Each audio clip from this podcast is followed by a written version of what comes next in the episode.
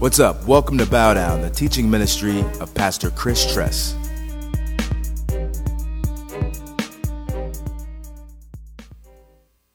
That word believe, by the way, we throw out a lot and we, we get away from its original meaning, which is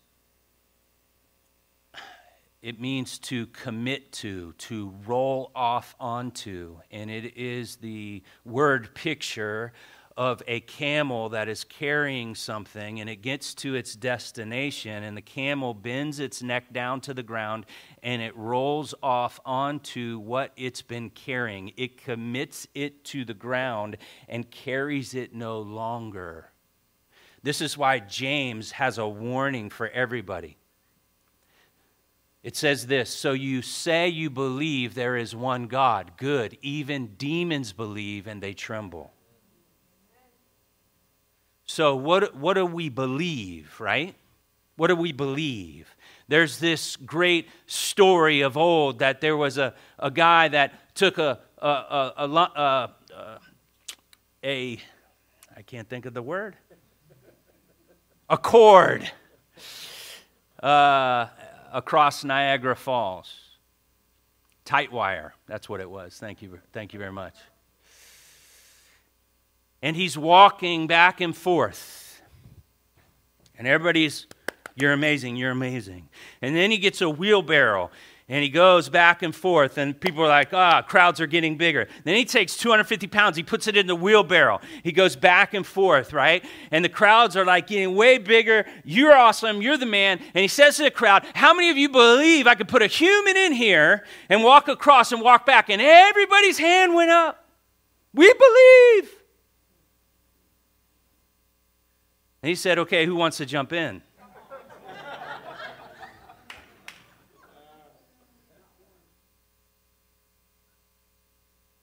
The story goes there was one. It was the, the man's son who had been with his dad, who had seen his dad over and over and over again. He was convinced of the strength and the love and the affection of his dad, so he got in. I don't know if it's a true story, but it's a good one. but here we are, church. Jesus, we believe, if we believe, we're going to jump out of the boat. If we jump out of the boat, our life will be described as walking on water because our gaze is fixed on Christ and we're not concerned about the wind, the, wa- the waves, or what's going on around us, all the circumstances. Our eyes are locked like dove's eyes to Jesus. We're so in love, it doesn't matter what's going on in life. We believe to roll off onto. Many people believe in Jesus, that he died on the cross, that he rose again, that um, he, his, he, he died for your sins. Like you believe that from a mental assent. But to commit your entire life so you surrender it all and you follow him wherever he goes, abandoned to Christ I want to be in the wheelbarrow because that is where you are. I don't want to be by the shore believing about you. I want to be with you where you are. Put me in your wheelbarrow. Put me in your wheelbarrow. Imagine that for a second. If you were in the wheelbarrow, how would you be sitting in it? Some of us would be looking forward. Ah! Looking over to the side. Ah! I would want to lean back and look in his eyes and find a contentment there, not worrying about where I'm going and where we were and how much longer to the other side. Understand this relationship with Jesus, guys. It needs to be so deep and so overwhelming that you're so in love with this, this King Jesus, that nothing else matters. And so let's, let's go ahead and look at uh, Ephesians chapter 2, real quick, please.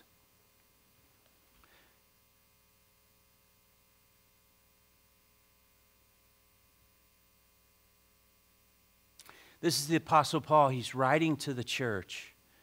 How do we know that? Because in, in chapter 1, he says to the saints in Ephesus. He's not writing to the world, he's writing to the church. And, and, and, and my sermon today, it's not written to the world because the, the, the blessings and the promises that are listed in Song of Songs 4, it's written to the church, it's written to the bride of Christ.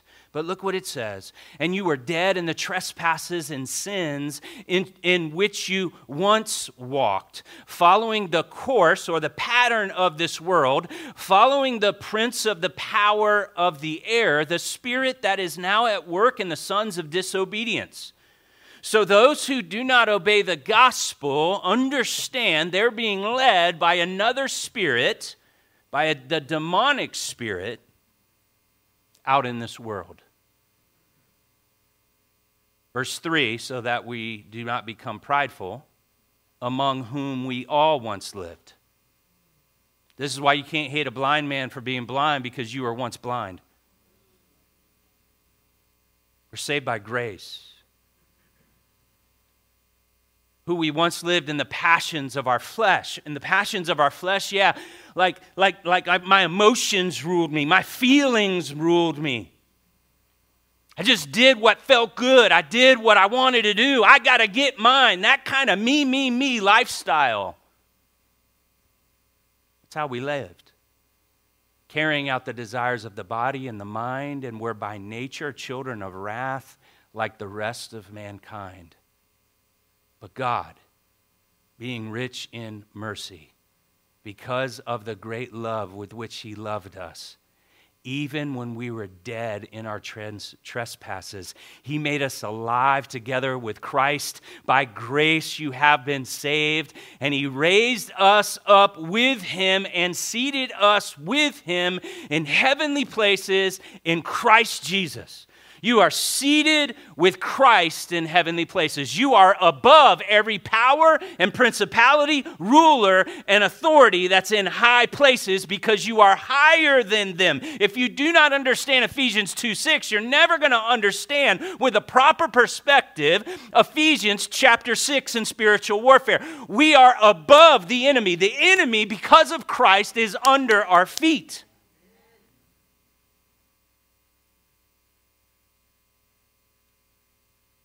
He raised us up, verse 6, with him and seated us with him in heavenly places in Christ. You know, that's Paul's favorite phrase, which is really the Holy Spirit really wants us to get. In Christ, in Him, in Christ, in Him. That defines your life. Emmanuel, God with us. This is a with God life. Eight, for by grace you've been saved through faith and this is not of your own doing. It is, a, it is the gift of God, not the re- result of any works. You can't be good enough to get to heaven. You can't obey enough to get to heaven. It's what Christ has done on the cross, how he has redeemed us by his blood. And we boast in the cross. We don't boast in what we do because the only reason I'm saved it's because of the grace of God. It's what He has done. He has saved me. He has opened my eyes. He has drawn me.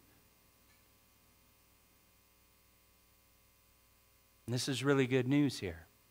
It's bad news from the standpoint people that are without Christ in the world.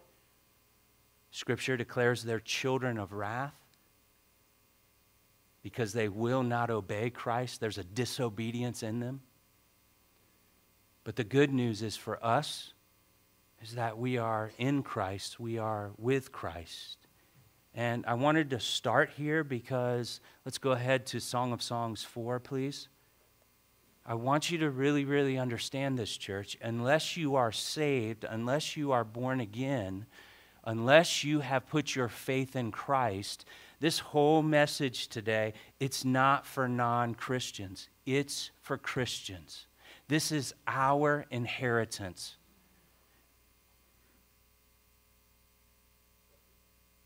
This is our inheritance.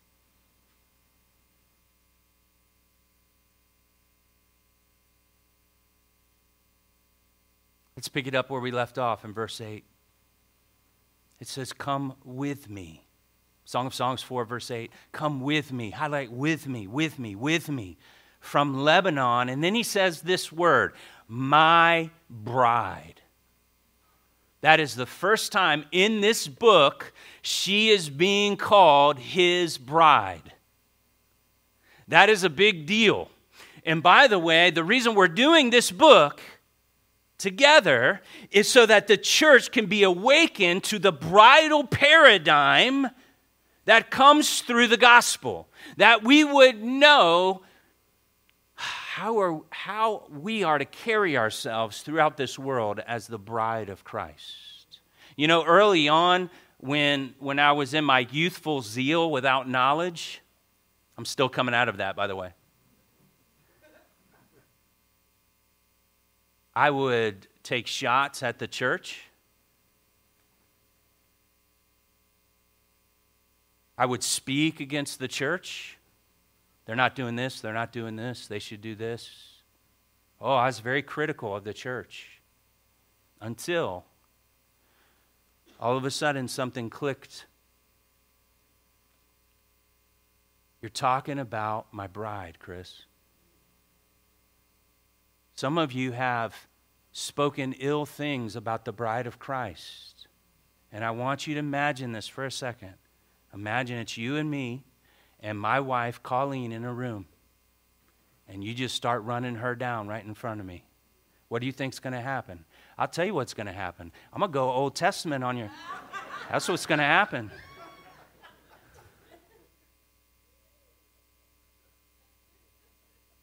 Old Testament, eye for an eye, tooth for a tooth. Anyway, no, I'm not. I'm not. I'm going to turn the other cheek on you.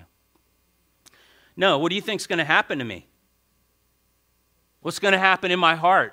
Like, this is my bride. This is my bride. And we have to begin to receive the fact that we are the bride of Christ, but also as we look upon one another, one another, we are, you guys are the bride of Christ. You're the bride. So collectively, but also individually, we're married to Christ. And having that kind of mindset gives us privileges, it gives us benefits that we walk in, right? And so, are you walking like that? That you're the bride? Are you viewing others like they're the bride? Think about this. When, when I said yes to my wife, that means I said no to every other girl on the planet. There is exclusivity, if that's a word. My commitment is solely and completely to her all that I have, which wasn't enough. Your boy was in the red. But all that I had was hers. And all that I have is hers. Sometimes I'll go somewhere and speak, and they'll, they might give me a little honorarium check, you know. You know where that thing goes right when I get home? Right in her hand. Here you go, baby. I got to ask her for money. Just went on a trip, right? And hey, babe, can I get some, some money?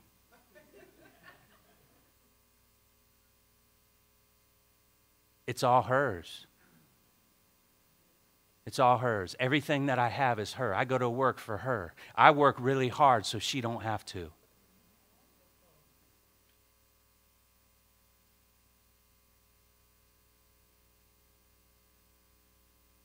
When I found out when we were married how much highlights cost,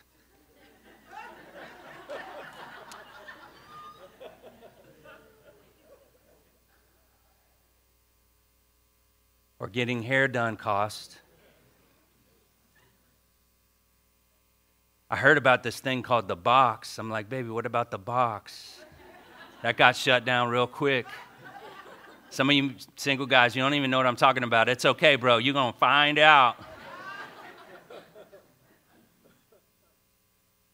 but when I saw the numbers on that, I went to the store. I bought myself some clippers. And this is what I've been doing for 20 years. I cut my own hair, right? If you see it uneven, hey, that's all right. I need glasses. I got to remember to put my glasses on when I'm shaving my head. Why? I'm dead. I'm dead, so she may have life. There was a time in my late 30s where we didn't have a lot of money, and my wife had two little ones, and we couldn't afford two cars, and so I'm riding my bicycle to work, and she's got the car.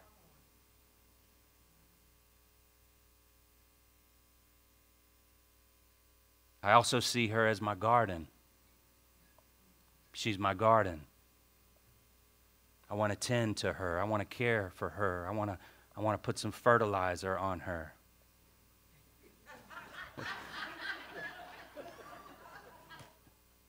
Maybe not fertilizer. Sometimes I got to pull weeds. But there's a responsibility that I have to tend to my garden. And I want you to understand in this text here, God sees us as his garden. And so when it says my bride here in 8a, you could spend the next three months meditating on what that means and, and, and just focus on those two words. Do you really, really believe and understand? See, if, if, if uh, this is what Jesus says if you who are evil, speaking to parents, if you who are evil know how to give good gifts to your children, how much more does your Father in heaven know how to give good gifts, right? How much more? Listen, to, to apart from Christ, right, my righteousness is filthy rags. And so as I'm trying to love my bride, listen, I'm not even coming close to the extravagant love that Christ has for us. Because in the beginning, a lot of my love was selfish. I was focused on what kind of benefits she was bringing me early on. What is she bringing to the table? And as you mature in Christ, it doesn't matter what they bring to the table because you're dead to yourself. That's where love goes. That's where love takes you. This thing ain't about me, it's about Him. That word my, it also speaks to ownership. Ownership. My bride. You are mine. See, back in the day, and I think we need to bring it back, brides were purchased. Genesis 34 12 says this Ask for me, a great bride price, a gift as you as well. I will give whatever you say to me, only give me the young woman to be my wife. And so there was a negotiation. Hey, whatever, whatever I got to pay for this woman, she's a bad chick, I'll pay you.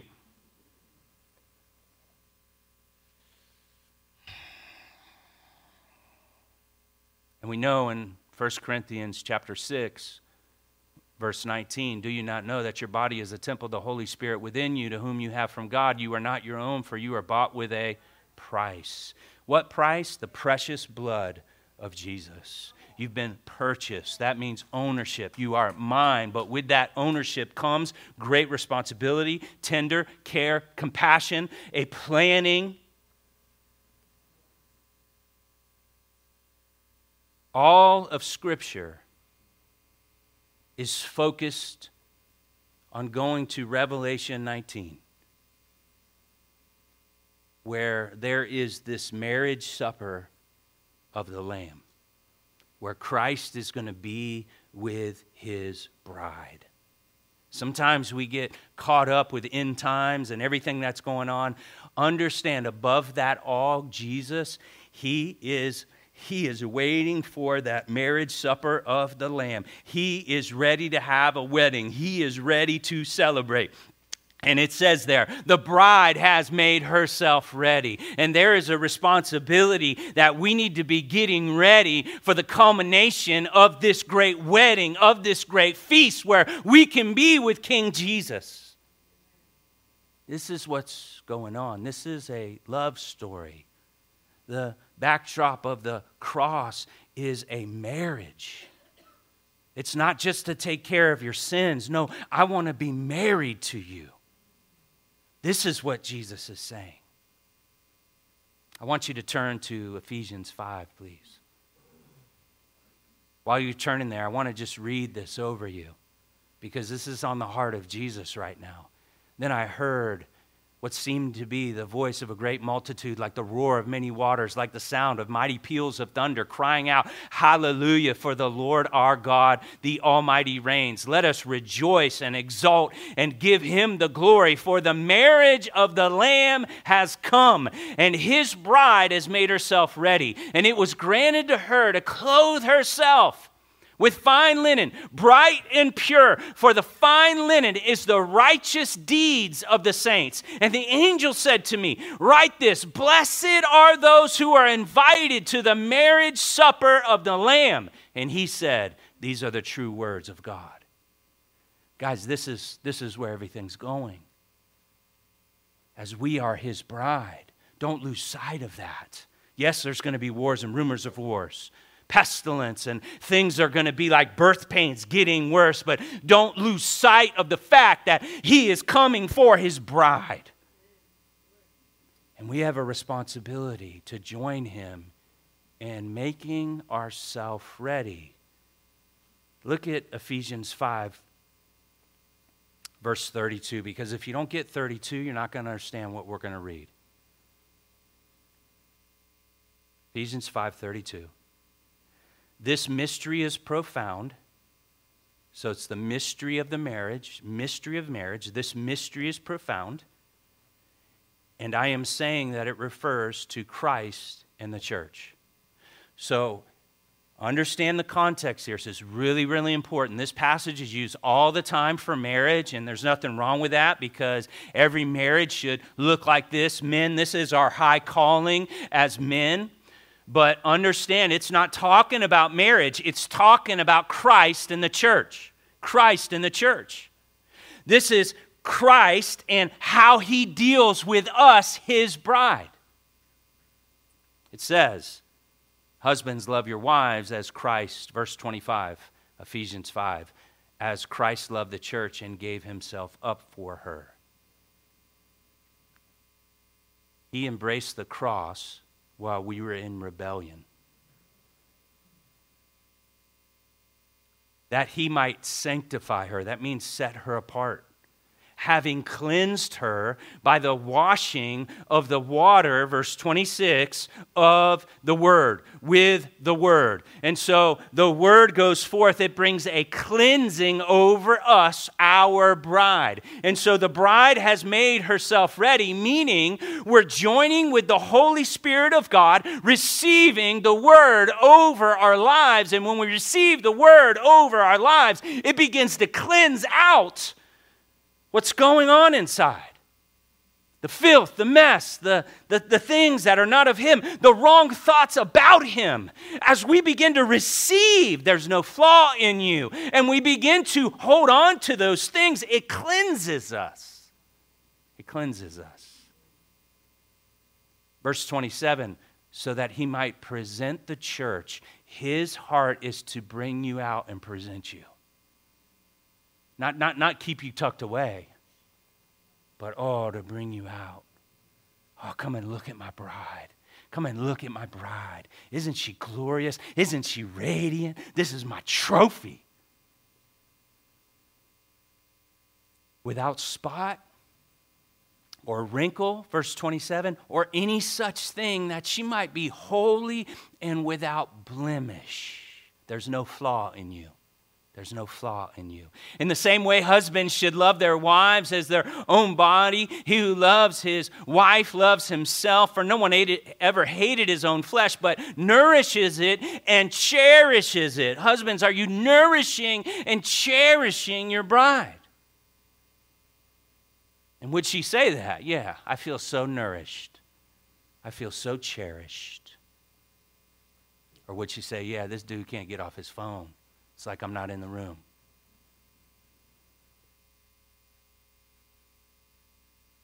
I'll talk about the no phone zone another time, but talk to my wife about it. It's a beautiful thing.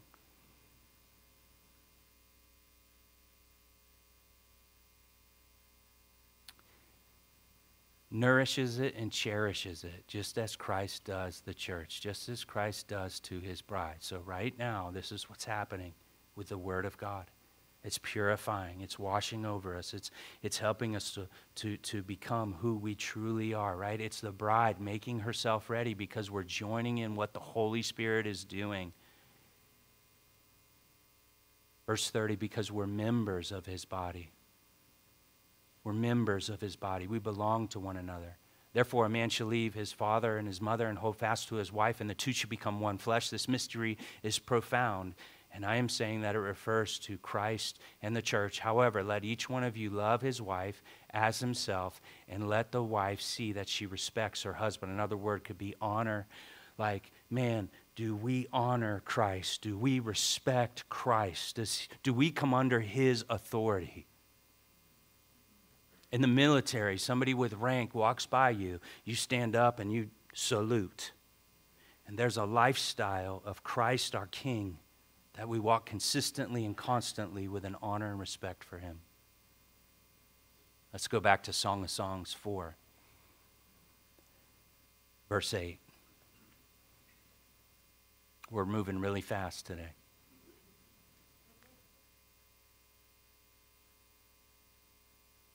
He says it again come with me. This is the second time. Come with me, come with me. God wants to be with you.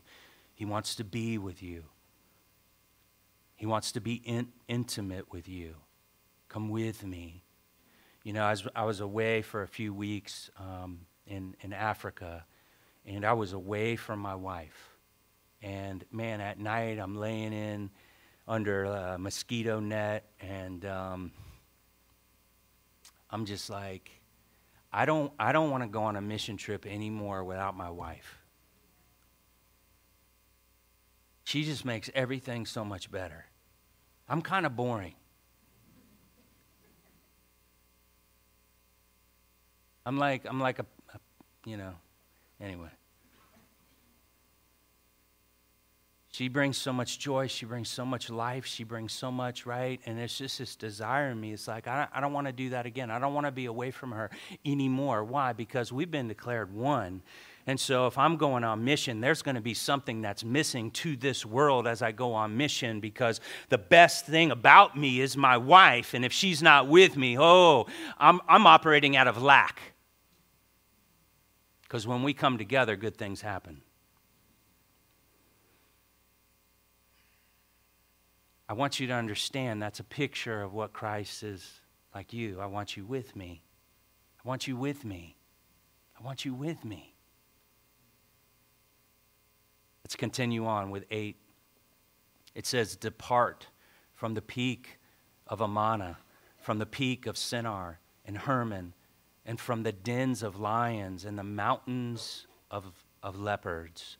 Now, context of this passage, he is affirming her, he's affirming her, he's affirming her. But here he's letting her know that we're going to hit the mountains, and mountains usually speak of adversity. Lions and leopards are going to be there, huh? right? Uh, oh my, Lion, uh, tiger, what's that one thing?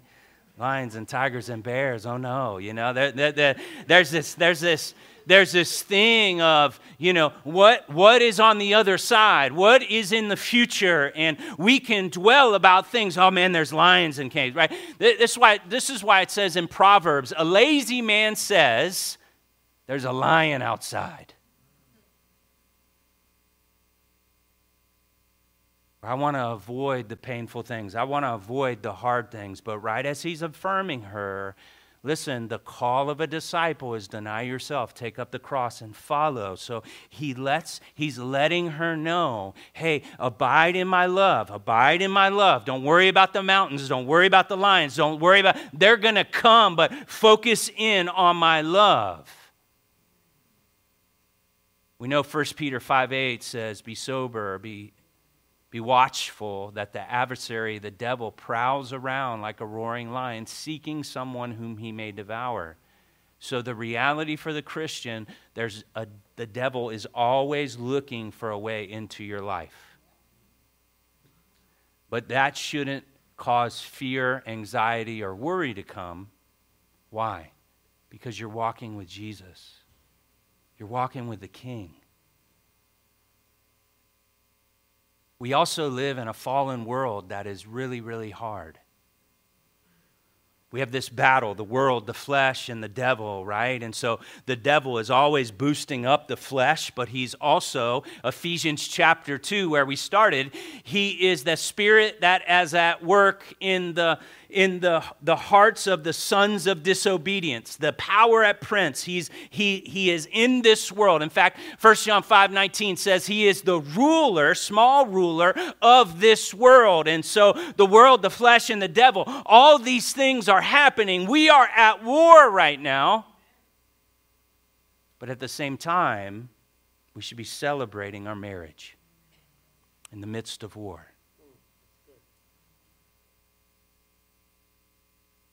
I want to ask you these questions. What would it look like if your circumstances no longer dictated your emotions? What would your life look like? And let's just go to last week. There was, so, there was a couple times I got into my emotions, and a couple people here can testify. Don't do that, though. Don't do that right now. Don't say amen.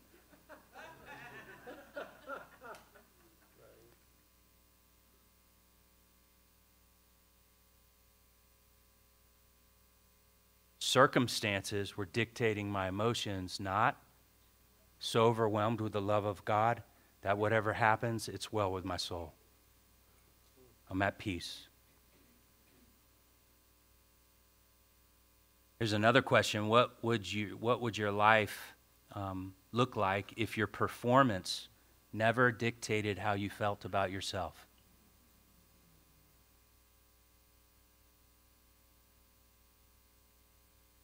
I had a really hard thing to do Tuesday night. Um, there was a person that committed suicide, and I had to do their funeral.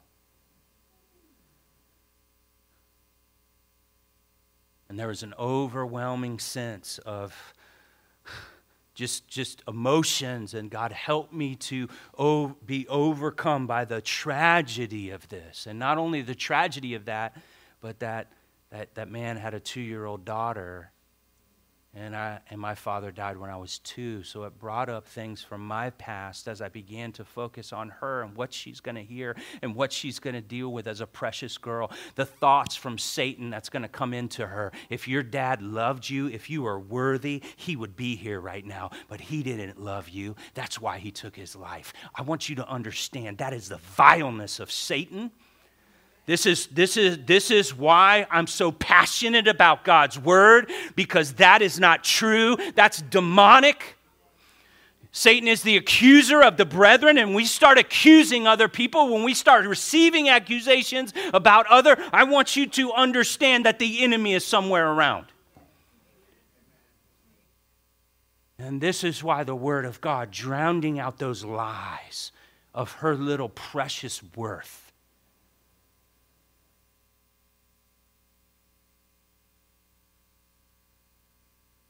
I want to play a video. There's a famous song that many of us know. In fact, it was sung at this funeral at the end. But a lot of us don't know the background of where that song originated from. And so go ahead, Sebastian. Horatio Spafford was a well known lawyer and businessman in Chicago in the 1860s, where he lived with his wife Anna and their five children. He had invested heavily in real estate along the shores of Lake Michigan. He was a prosperous man and a devout Christian. However, in 1870, a series of events began to turn Horatio's world upside down.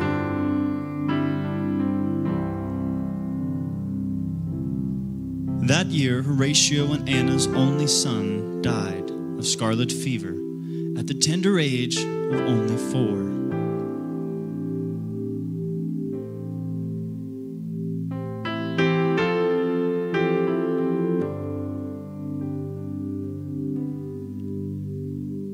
A year later, while the Spaffords were still grieving the loss of their son, the Great Chicago Fire broke out and destroyed nearly every one of Horatio's investments.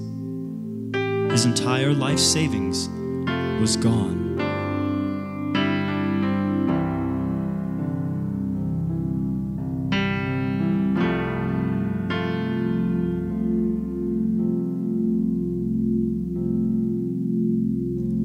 Aware of the toll these disasters had taken on his family, Horatio decided to take his wife and four daughters on a holiday to England where they planned to accompany the famous evangelist D.L. Moody on his next crusade.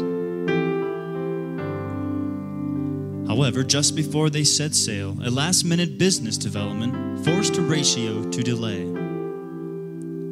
Not wanting to ruin the family holiday, he persuaded his family to go on as planned, and he would follow along later. With this decided, Horatio stayed in Chicago while Anna and the girls boarded the French steamship Ville du Havre to set sail for England.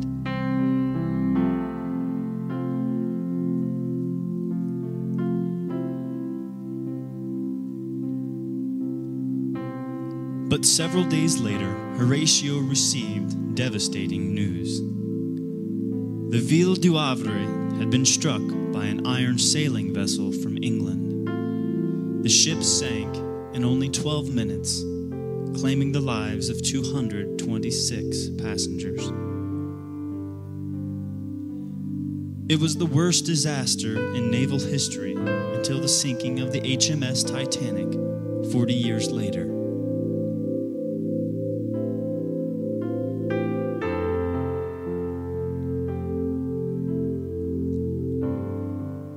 The next day, he received a telegraph from Anna from Wales.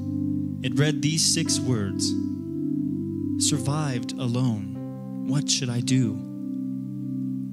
The Spafford's four daughters were among those who perished.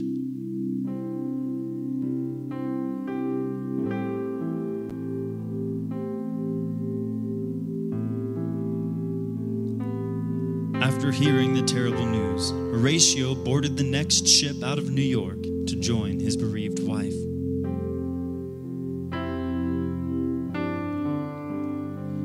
During his voyage, the captain of the ship called him to the bridge.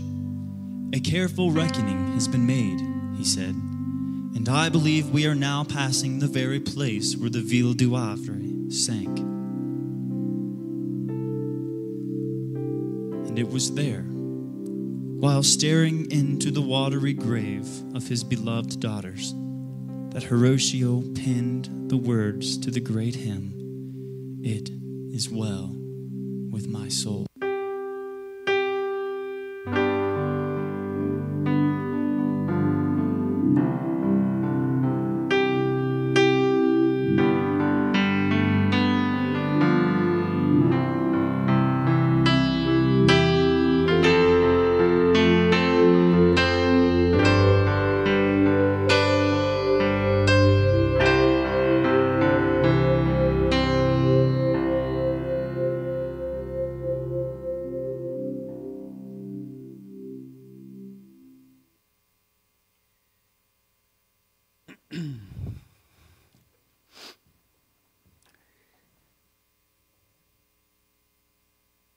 Driving here today, and my kids are driving now.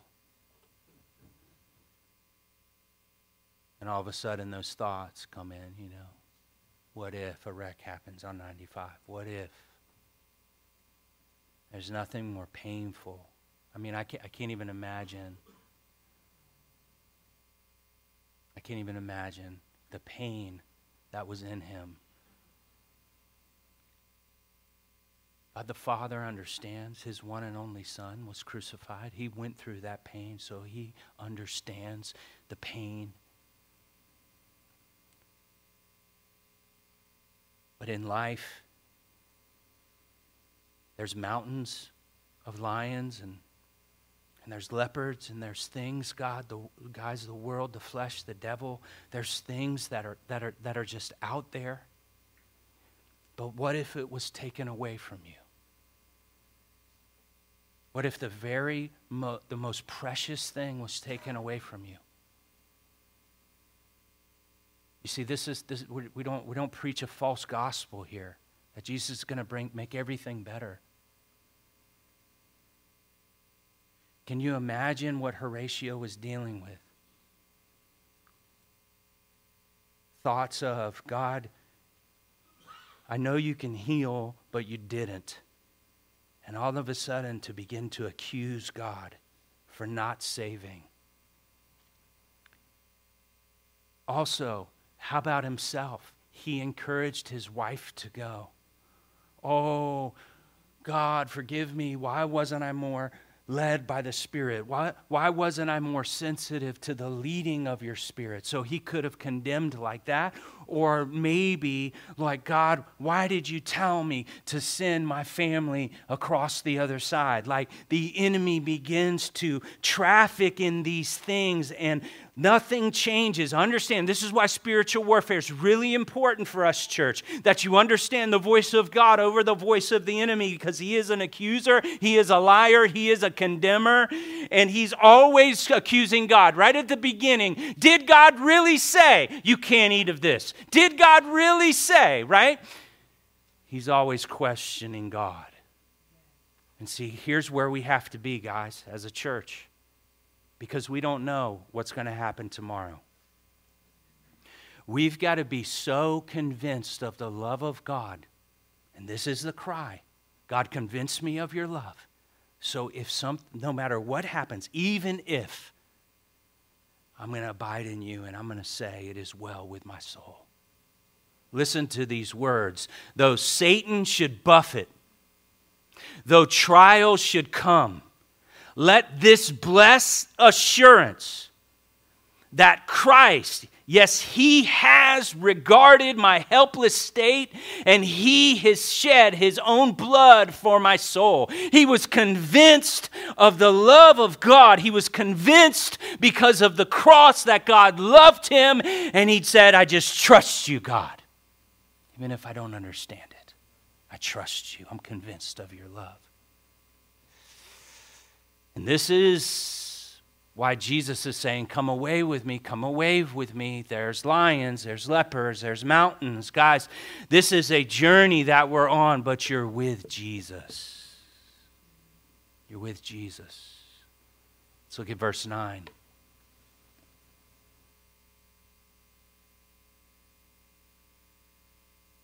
He begins to affirm her again. So, again, this whole passage is affirmation. I love you, I love you, I love you, I love you. And then you get the little blip in verse 8 that, that life is hard. It's going to be hard. Things could happen. There's lions out there, but abide in my love. Abide in my love. You've captivated my heart, my sister, my bride. So he says, My bride again. You've captivated my heart. What a powerful statement. Have you ever wondered how Jesus really feels about you? Again, many of us have a hard time receiving this, but this word captivate means to ravish the heart, to make the heart beat faster, to make the heart skip a beat. He's saying, You've brought ecstasy to my heart. You've made my heart swell with joy. There's this overwhelming sense of emotions and delight because of us. It was the joy that was set before Jesus that he endured the shame of the cross. You were the joy. You bring him joy.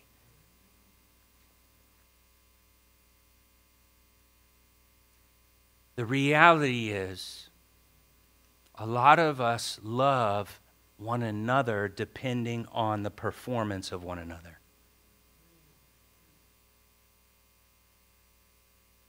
So then we expect God loves us the same way. I'm going to have you turn to two places uh, John 13, 2. Keep your place here. We'll be coming back.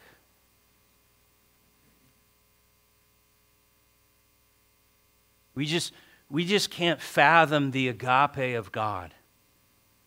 And by the way, Romans 5 5, some, some people say, well, I just don't feel like, like I, I agape, I love them. Understand it's not about how you feel, it's about the reality, according to Romans 5 5, that the Holy Spirit, God has, past tense, He's poured out His love in you through the Holy Spirit of God. Those who are not born again, those who are not saved, those who do not have the Holy Spirit inside of them, they cannot agape. They cannot, they are incapable of loving unconditionally. But we who have the Spirit of God in us, which is the Spirit of agape, we now have the power to love like that. Well, how do we love? John 13, 2 during supper when the devil had already put into the heart of Judas Iscariot, Simon's son, to betray him. Stay in that. Have you ever had a friend betray you? Have you ever had a group of people betray you? Did you in real time wash their feet? Did you in real time invite them to the Last Supper? Like this is one night, by the way, John 13 through, through 17.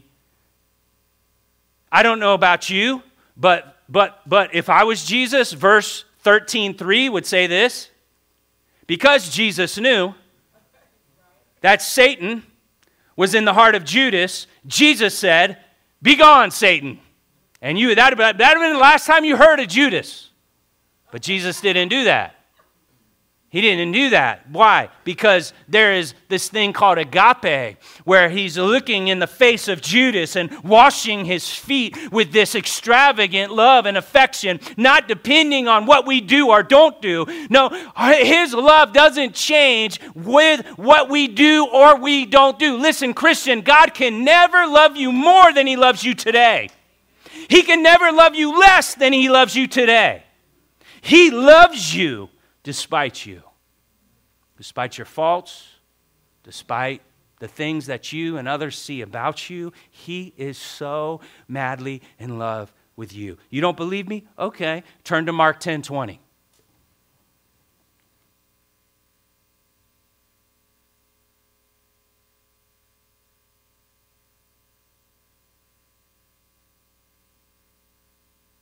Mark 10 20.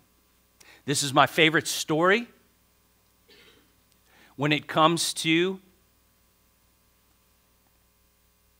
Jesus and the rich young ruler. Because it is here in Mark where we see the word agape. And so basically, the rich young ruler's like, hey, Jesus, how do I inherit eternal life? And Jesus says, you know the commandments. And then let's look at verse 20. He says, Teacher, all these I've kept from my youth. Now, I want you to understand something. There's no way anybody has kept those from their youth. So he was a very prideful dude. How do we know that? Don't, don't lie. Listen, everybody lied. Everybody lies. And so he was not he was not really really being honest and Jesus he doesn't even respond to that. Man, how many times do I respond to things when I know somebody is wrong about something where Jesus knows he's wrong and Jesus doesn't even respond? In fact, I did that this week too. No, no, delete. I did the opposite. I responded to some. I knew somebody was wrong and then I corrected them. You ain't coming up in here like that. Jesus knew he was wrong and just he, he didn't say anything. Listen to this. Jesus looked at him, and you need to highlight that. Loved him. That's agape in the Greek. Jesus agape the rich young ruler. And he said, You lack one thing. Go, all you have, give it away, right? You'll have treasure in heaven. Come follow me. And disheartened by the saying, he went away sorrowful, for he had great possessions. Jesus allowed him to walk away. But I want you to understand what, what God was, his posture in that, in him knowing that this guy loves money more than he loves God. But Jesus looked at him with agape, and there is this passion, despite the fact that, hey, Jesus, I love this more than you. And now we look at all of us. Many of us think the rich young ruler, that was just that guy. No, no, no, no. Listen, that's us. How many things are in your life that you really love more than God? And if it's not things, it could be your own pleasure, it can be your own, and it can be your own self, which hinders my surrender because I love myself. And Jesus, he doesn't look condemning. He didn't yell at that guy. He didn't scold him. He looked at him with the eyes of agape because God is love. God feels passionate emotion even towards us who are immature believers. I want you to understand this, Christian. You're an immature believer. Be encouraged. You're an immature believer. Guess what? I'm an immature believer. Because who am I comparing myself to? Other believers? No. We're called to the fullness of the stature of the measure that is found in Christ. And according to that standard, I'm immature. And so are you. Get over yourself. He loves us all the same. There's not an extra special deluxe version of the super apostle.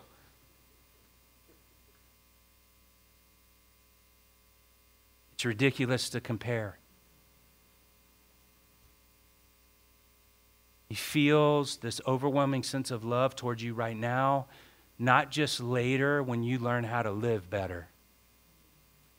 When you, when, when you really learn how to, to, to become a disciple, He's not going to then love you more. No, no, no. He loves you right now so much.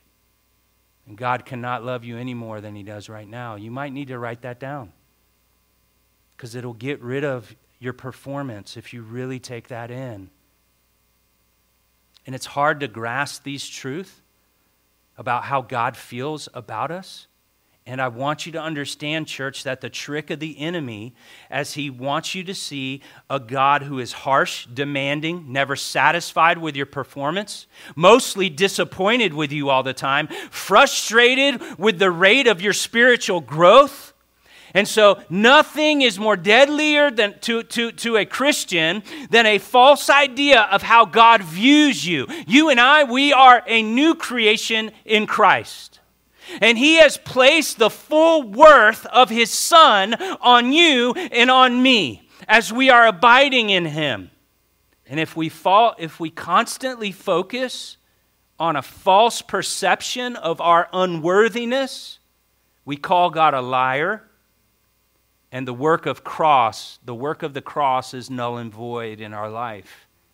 How does viewing yourself as a new creation in Christ really impact the thoughts about who you are? Do you believe that you're loved? Do you believe that you're fully pleasing? Do you believe that you're accepted in the beloved? Do you believe that you're truly forgiven of everything? And there is this convincing that I am the beloved of God, I am the bride of Christ. And look at this again, guys. Let's just close with this worship person. It's not the team today.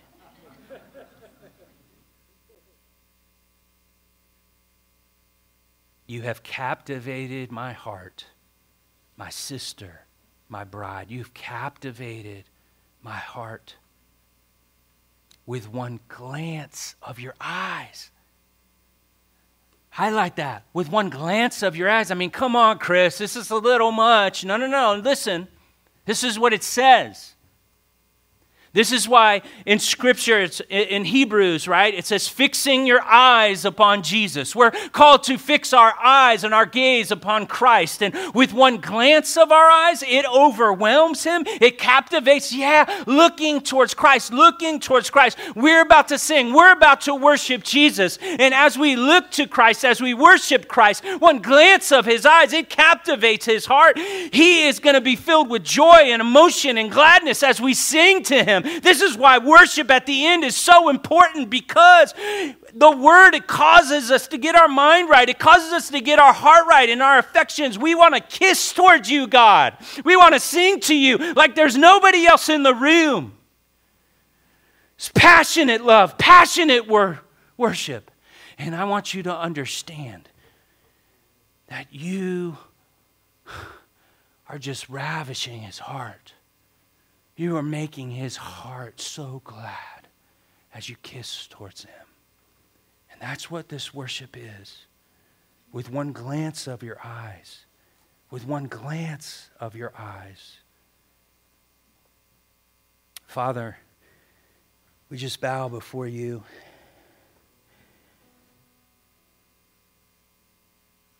Out of love, out of, out of adoration and thanksgiving. It is by your grace that we are saved, and you have declared that by your blood you've purchased us as your bride.